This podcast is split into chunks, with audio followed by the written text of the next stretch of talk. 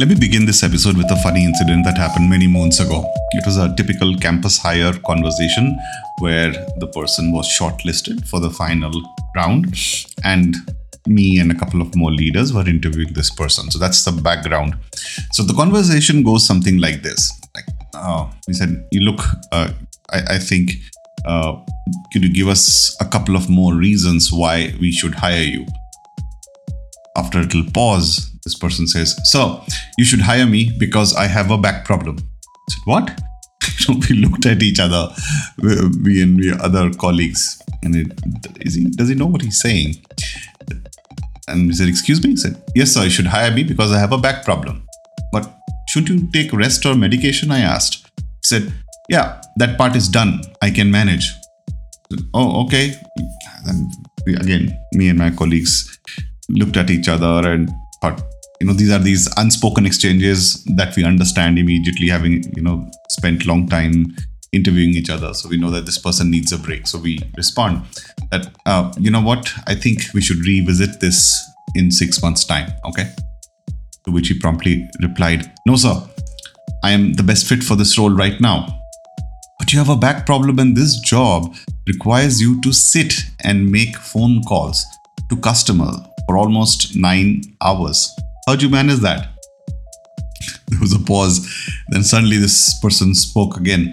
So, I have a back problem, so I won't sit, but I can stand for hours and make calls. It gives me better flexibility to express myself.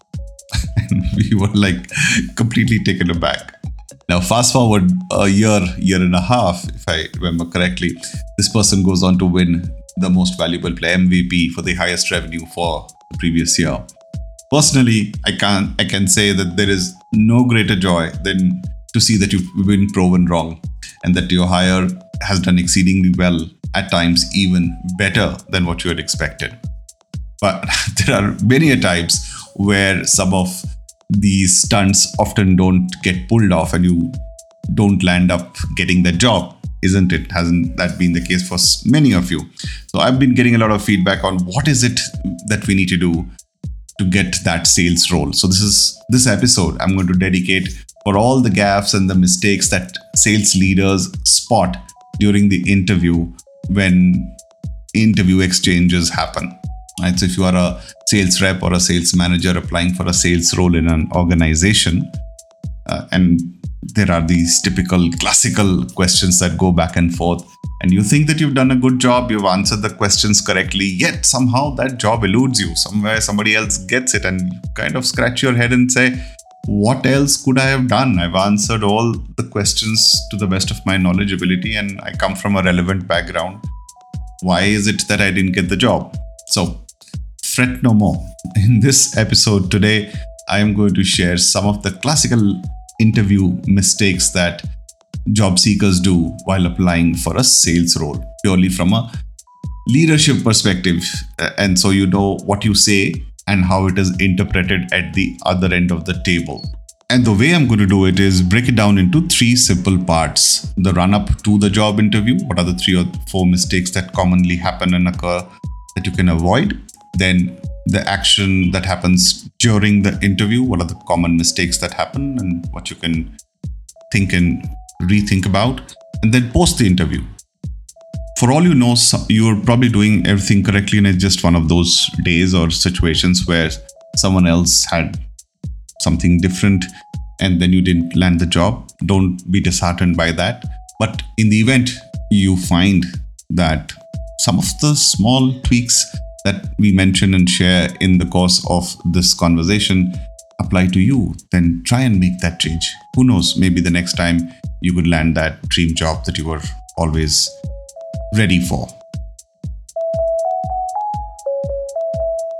So, the first three things that come to my mind is number one, select all and apply. Same resume for all roles. Number two, unread JD job description. People do not read the full job description. And number three, not a sales resume, no numbers, only job descriptions and job titles. Let me dive into each point very briefly. Number one, select all apply.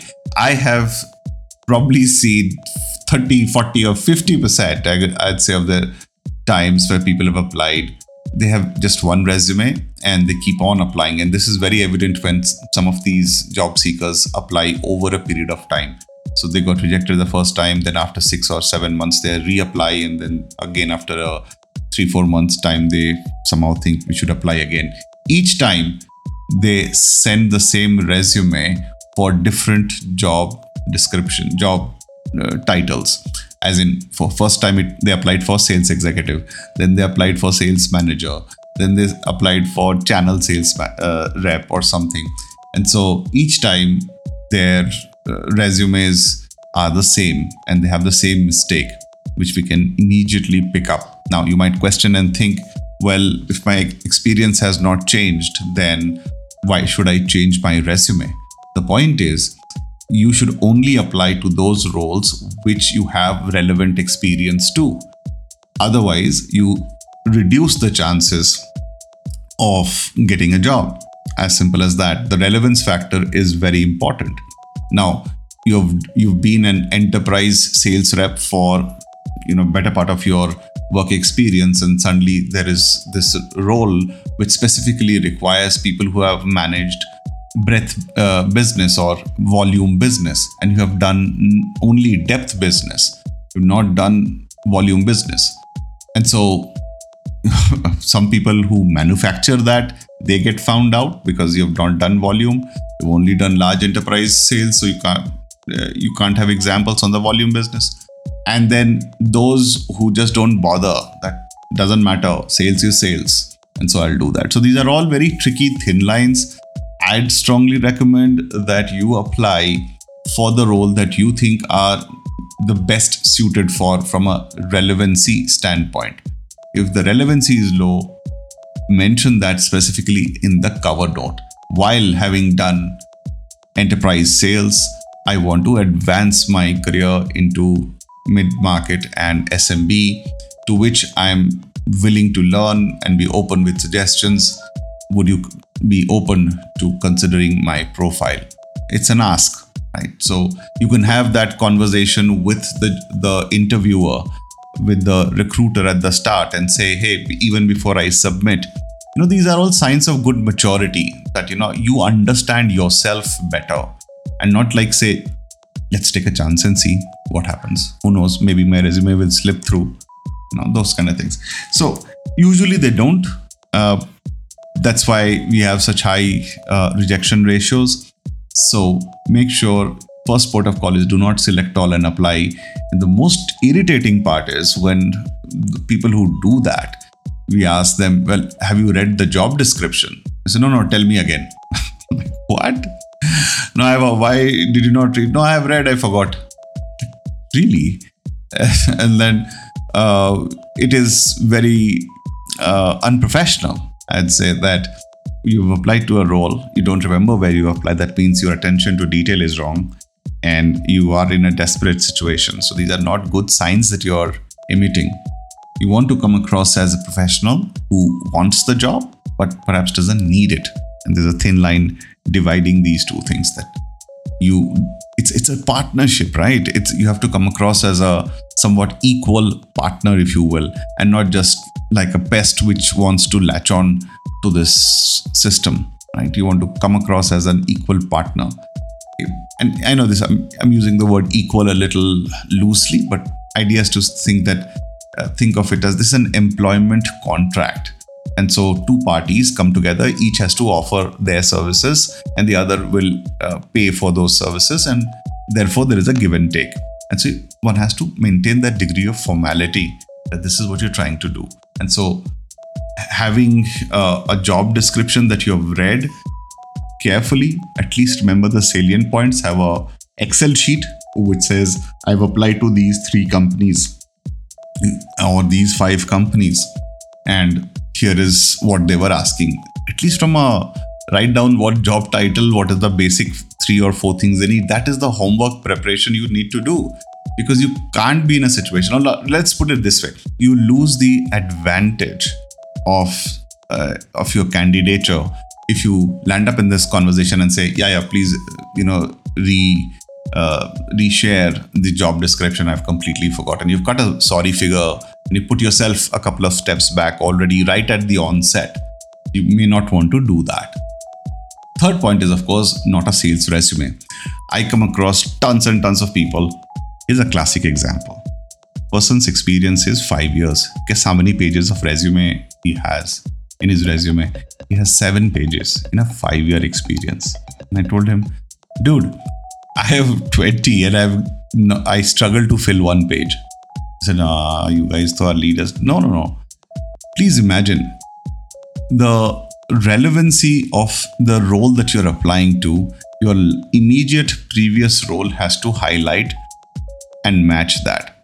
And more importantly, present and share the data, the deliverable, business impact that you brought about, delivered in that role. That's what people want to hear. That's what lands you the job.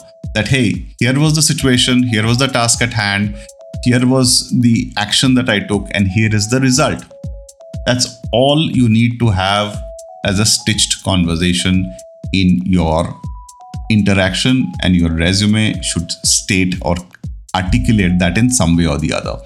Instead, you guys fill up the resume with tons and tons of job description. I was responsible, I was this. I was like, I don't I understand the moment you say that you are a sales manager or a sales account manager. I get it. You're you're applying and the person who's viewing your resume is a sales manager themselves. So they get what a, you don't need to further define what a sales manager is. Then I have seen people who define a, a paragraph about the company that they're working. Like, dude, I can find that out. I need to know which company, what job position that you were in, what was the duration, what was the location as your header. Beneath that, all you write is delivered results A, B, C, A, B, C, number, number, number. And when you say numbers, you give a comparative. I got 110% revenue. I mean, okay, so that's why you got incentive. What is the aha factor there? So I got 110% revenue YOY, which is at least 15% better than the average floor revenue. You can succinctly put it in lesser words, but you get the drift. Give the compare as against what? Somebody, you know, especially if you're a people manager and you want to write this line, we brought the uh, I brought the attrition levels down to 10%. As against what? As against 25% for the previous three years. Now, oh, that is the curiosity your resume needs to evoke. That, oh, how did he do that? How did she do that? Let me ask this question. And then you should have, when you are at the interview, you therefore share those conversations. And like I've always, you must have heard this multiple times from me before, that the risk of, you know, repeating myself ad nauseum. The job of your resume is to get an interview you get the job at the interview. So there are two different parts to it. So don't mix it up, right? Simple one pager showing the results of the role that you last did and make it as relevant to the role that you are applying for. That's the gap that you need to bridge. In conversation, in page. So don't do a select all and apply. Don't forget to read the job description right till the end oftentimes many job uh, descriptions have these two lines at the uh, bottom which says you know gives you a disclaimer or gives you a very valuable piece of information you totally miss out. And so don't make that mistake of not reading a job description. Final is of course make it look like a sales resume with numbers facts data and not just pump it with descriptions in english. People don't like seeing that. So this is what happens. I'm sure there are many more facets to it, but this is what typically we see the classic mistakes sales resumes have while they apply for sales roles in organizations. Next, part two. Let's talk about the course of the interview. What happens in during the course of the interview? There are seven points that come to my mind. As always, there could be 14 for all you care.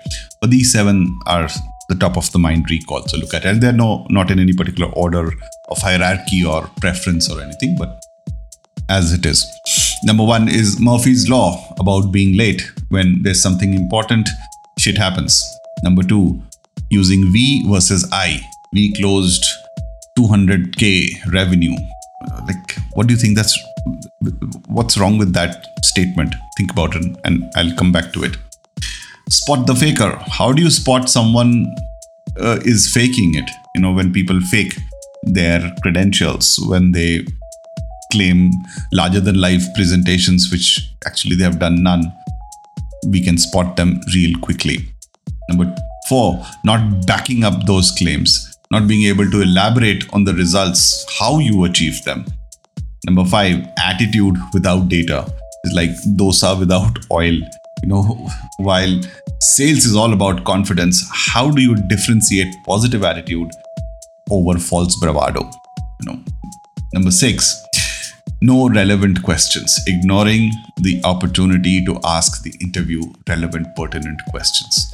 Number seven, very poor body language, neglecting to make make eye contact, slouching, taking calls in between, looking here and there, and all those kind of things. Very annoying things.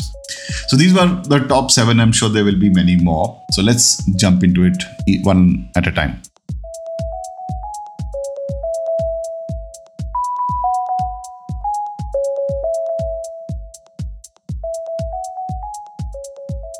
Murphy's law about being late. When there's something important, then shit happens and you get delayed. I missed the bus, there was a tractor on the road, it rained, everything happens. Please do not be late for meetings. I once read a billboard which said, It's better to be Mr. Late than late Mr. It was a ad for a soda uh, many moons ago. But uh, on a serious note, right? Don't be late for meetings. It gives a very wrong impression that you don't you couldn't plan well. And in india i know just to i'm, I'm being little uh, let's say considerate about this in the sense in india there are just crazy possibilities of unforeseen events absolutely random events that can happen. And those are real they are not excuses. And this is more to if any of you leaders uh, especially leaders abroad listening to this and you are uh, one of those who've been interviewing and got into a situation where somebody said i got late because there were 10 people um, having a procession in front of my house. Well then the person is not lying. There could well be such a situation where the road is blocked. And uh, it's so chock-a-block that you can't go left right center back. You just it's a gridlock. It happens. But then uh, coming back to such situations like you know these are few and far right? It cannot be that every meeting you are late. You, have to make it a habit to plan for these exigencies in advance knowing your area knowing your geography. Do that little bit of homework before right? Okay i have my interview tomorrow at 7 p.m in downtown. Now i'm in say brigade road mg road area if you're in bangalore or say andheri in mumbai or say Park Street in Calcutta or say Cyber Hub in Gurgaon. I'm just giving you some of the main peak areas, right? What is the most common thing in all these places? Traffic.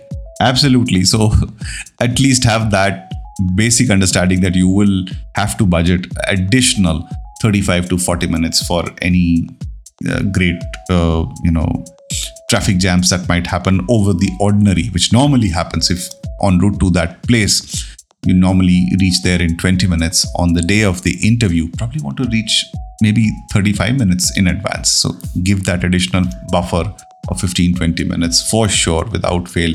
Even if it means you come early and sit around and you know, get a little more comfortable.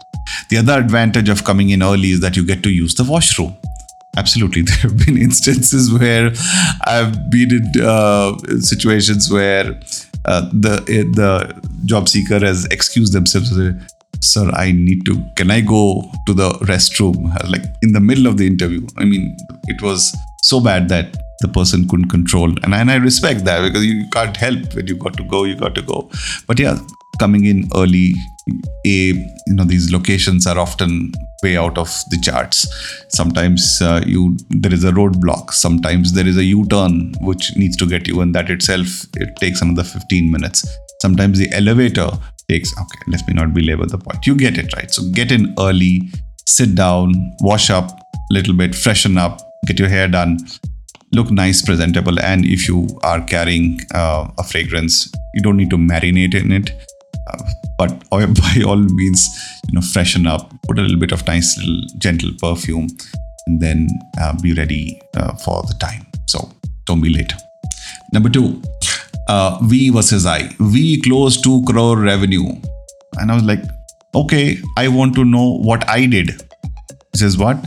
So I don't need to know what we did in that deal. I need to know what I did in that deal. What is your individual contribution? What was your specific individual contribution in that deal? Can you articulate that for me?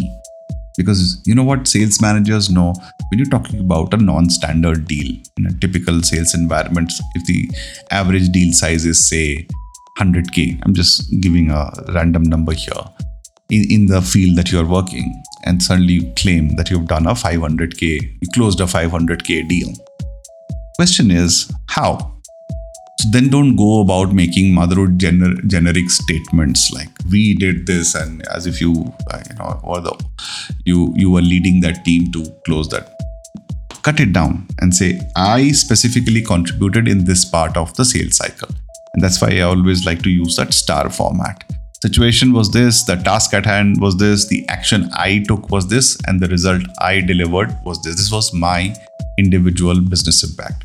Now, have adequate data points to back that result.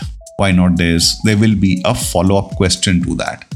that how, how come this happens if this is the classical conversion rates how did you manage to get it higher and those kind of things so if you have adequate backup data then this enough suffices the sales manager that you know what you're talking about. Next, spot the faker. How do we spot someone who's faking it? I, I just told you, right? Those who fake their conversations generally don't uh, make eye contact. And this is to do with the last point, which I mentioned poor body language. They have all sorts of uh, non relevant answers to specific questions. So can you ex- give me a scenario where you increased revenue conversion from 10% to 15% as mentioned in your resume here?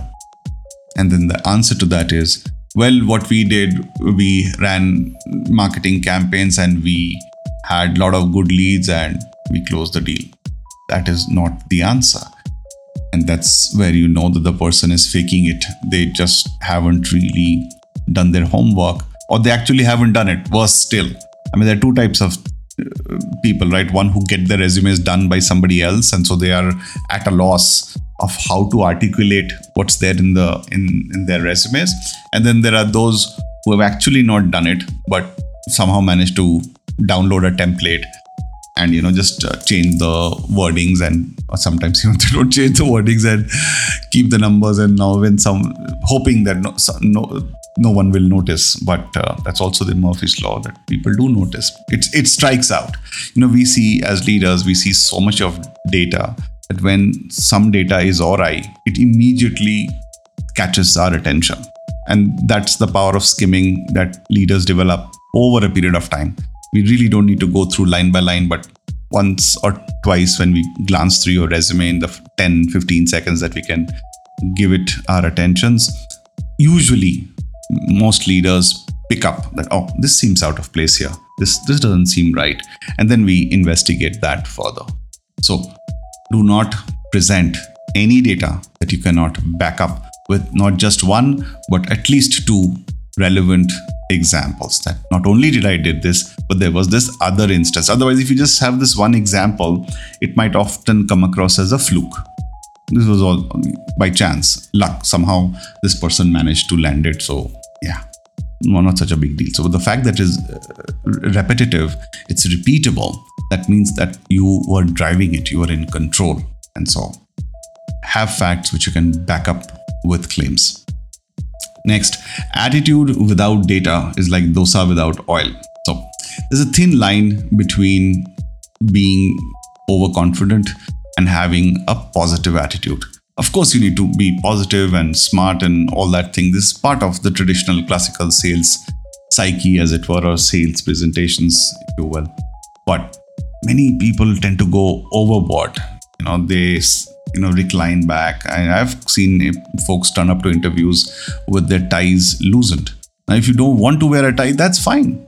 I mean, go by the company code have a quiet word with the uh, coordinator, HR coordinator, and check with them what is the dress code. Are you allowed normal formal clothes? Do you need a jacket? Do you need to wear a tie? Do you need to be uber formal? Typically, if it is a customer facing role, you'd want to present yourself exactly the way you'd present yourself with an actual customer. In this case, the interviewer is your customer. And so, how do you dress up? How do you sit? Uh, are you reclining back? Are you you know shaking your legs? Are you tapping the table? Making facial gestures? Looking here and there? What is it that you're doing? Right? So what attitude are you trying to show? And not just in your body language and posture but also in your vocabulary. Sometimes people get into this ego battle. It's like uh, yeah take it or leave it. You know as uh, the other companies i was getting that much more and like don't bring these kind of attitudes to uh, interviews if you have to do something, do it. Just like the famous dialogue in The Good, the Bad, the Ugly. And if you haven't seen it, do see it. Guy says, if you have to shoot, shoot, don't talk.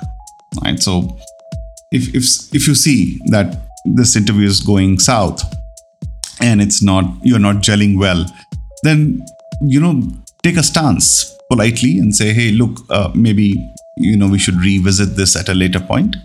I don't think. Uh, we can take this forward and then exit without burning bridges. Because you never know who you will interact with in in this job cycle if you will at a later point. Innumerable times there have been instances where people have landed up being their bosses or their colleagues or their peers like oh god i had such a terrible experience with them and here they are sitting next to me and those kind of things happen. So even if it doesn't right and it's always good to be professional, be normal, be neutral, be earnest. Like I said, you need the job, but you're not desperate for it.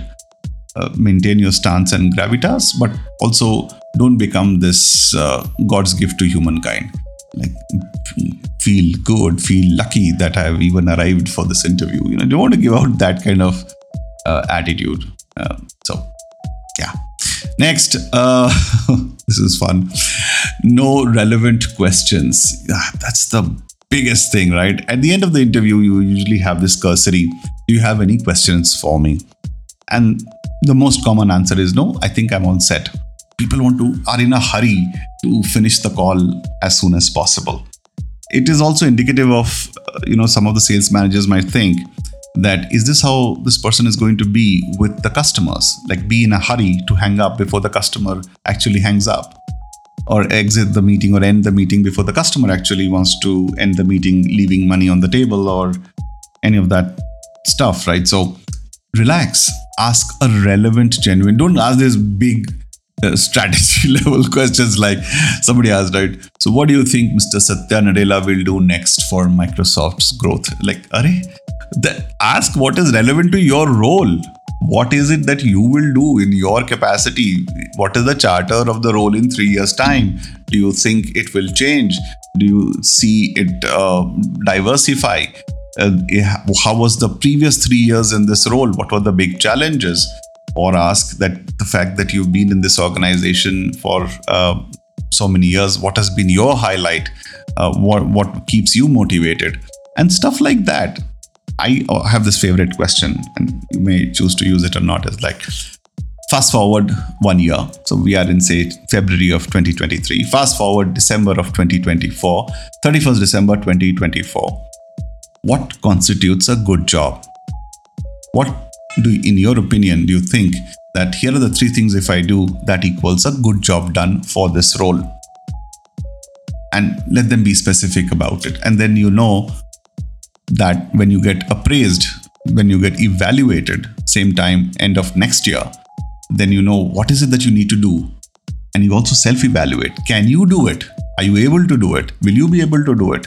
the self-assessment question is basically you know letting you know that if they say yes then you should be ready to execute the role it shouldn't be that they say yes and you a oops this is not what i think i can do and so these are intelligent questions, right? So you ask them that what constitutes a good job and then feed off it.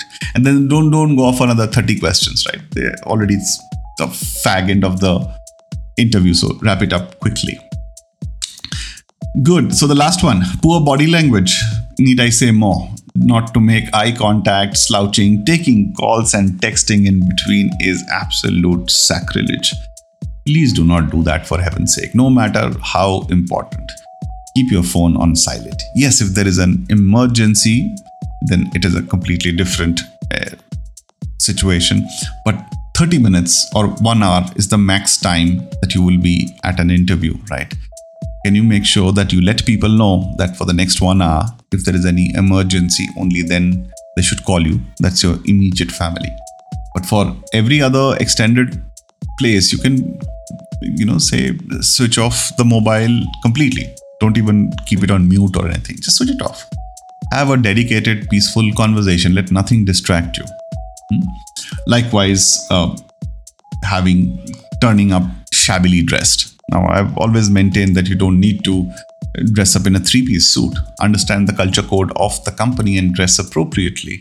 But it is always good to maintain a degree of formality because it's your first impression and it's always people like to see people who are fresh, enthusiastic, energetic, full of vibe. You know, if that role demands so, you know what I'm saying? Especially now you're talking about a sales role, right? So people will always view it with a lens of how will this person interact with the customer. So keep that body language in mind. So those were the seven points that happen or the classic mistakes that happen during the course of the interview. I'm sure there are more. If there are more, do leave a message or send me a tweet that you know you missed this point. Leave a comment, voice message, anywhere, or send me an email. And uh, and I'll try and give you a shout out the next episode and see if you can have a side episode, if you will, or a quick episode where we can address that particular point. Anywho, let's move on to the next part. Post the interview. What are the classic mistakes that happen post the interview? One of the classic mistakes people do again is not to send a thank you note after the interview is over. It's absolutely fine to ask for an email that, hey, I just wanted to send you um, a thank you note and would love to remain in touch with you. And if the person is reluctant to share their official ID, ask for the LinkedIn email connect Is it all right if I send you a LinkedIn invite? Would you be open to accepting my invite? And if they do, make sure you send them a thank you note for spending time with you. That way, you build bridges, you build your network, and even if you don't land the role, you will still be in touch with the person. So, absolutely send a follow up thank you note after the interview, which almost no one never does. Likewise, exiting the interview is never uh, something which is given enough importance. The done, the questions answered. Before you exit, you know, one final question, and this is a very fun question for you to ask is, you know, we spend the last 30 minutes or one hour, whatever the time that you have, you were interviewing, uh, discussing so many things. Is there anything in specific, in particular, that you would want me to revisit before we exit today? You know the what happens?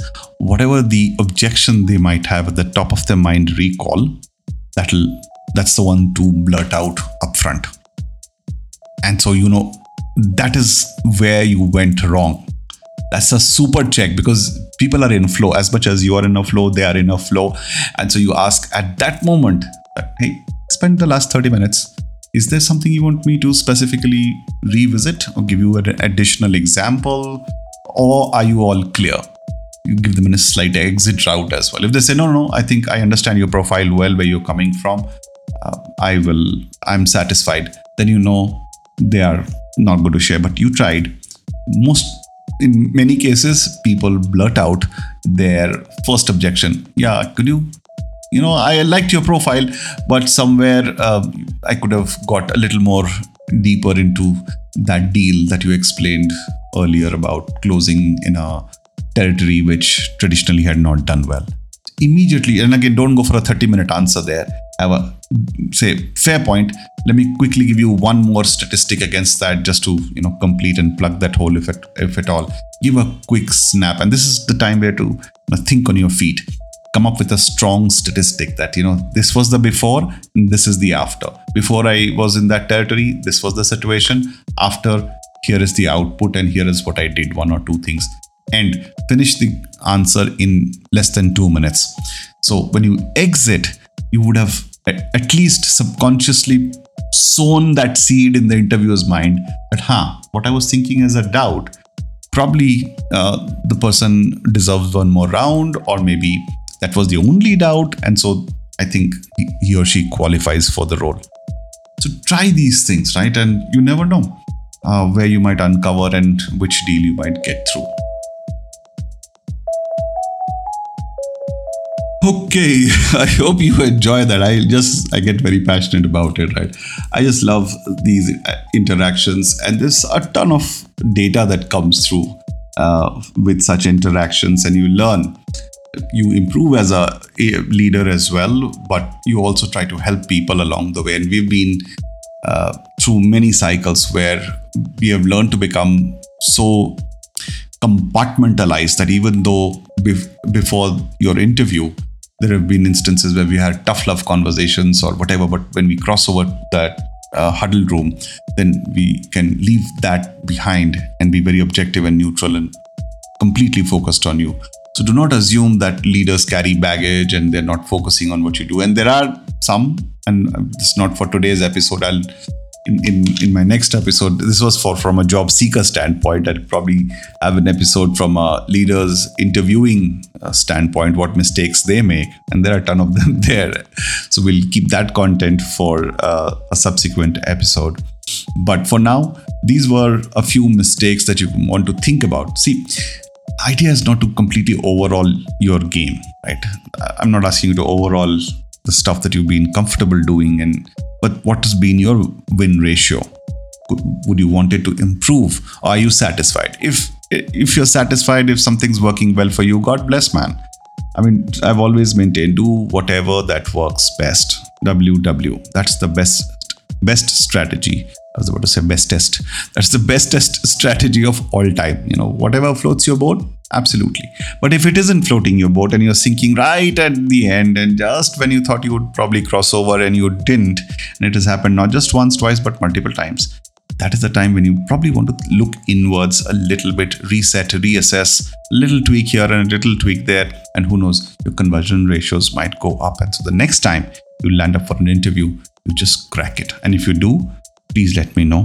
Please let me know. I'd be very thrilled for you.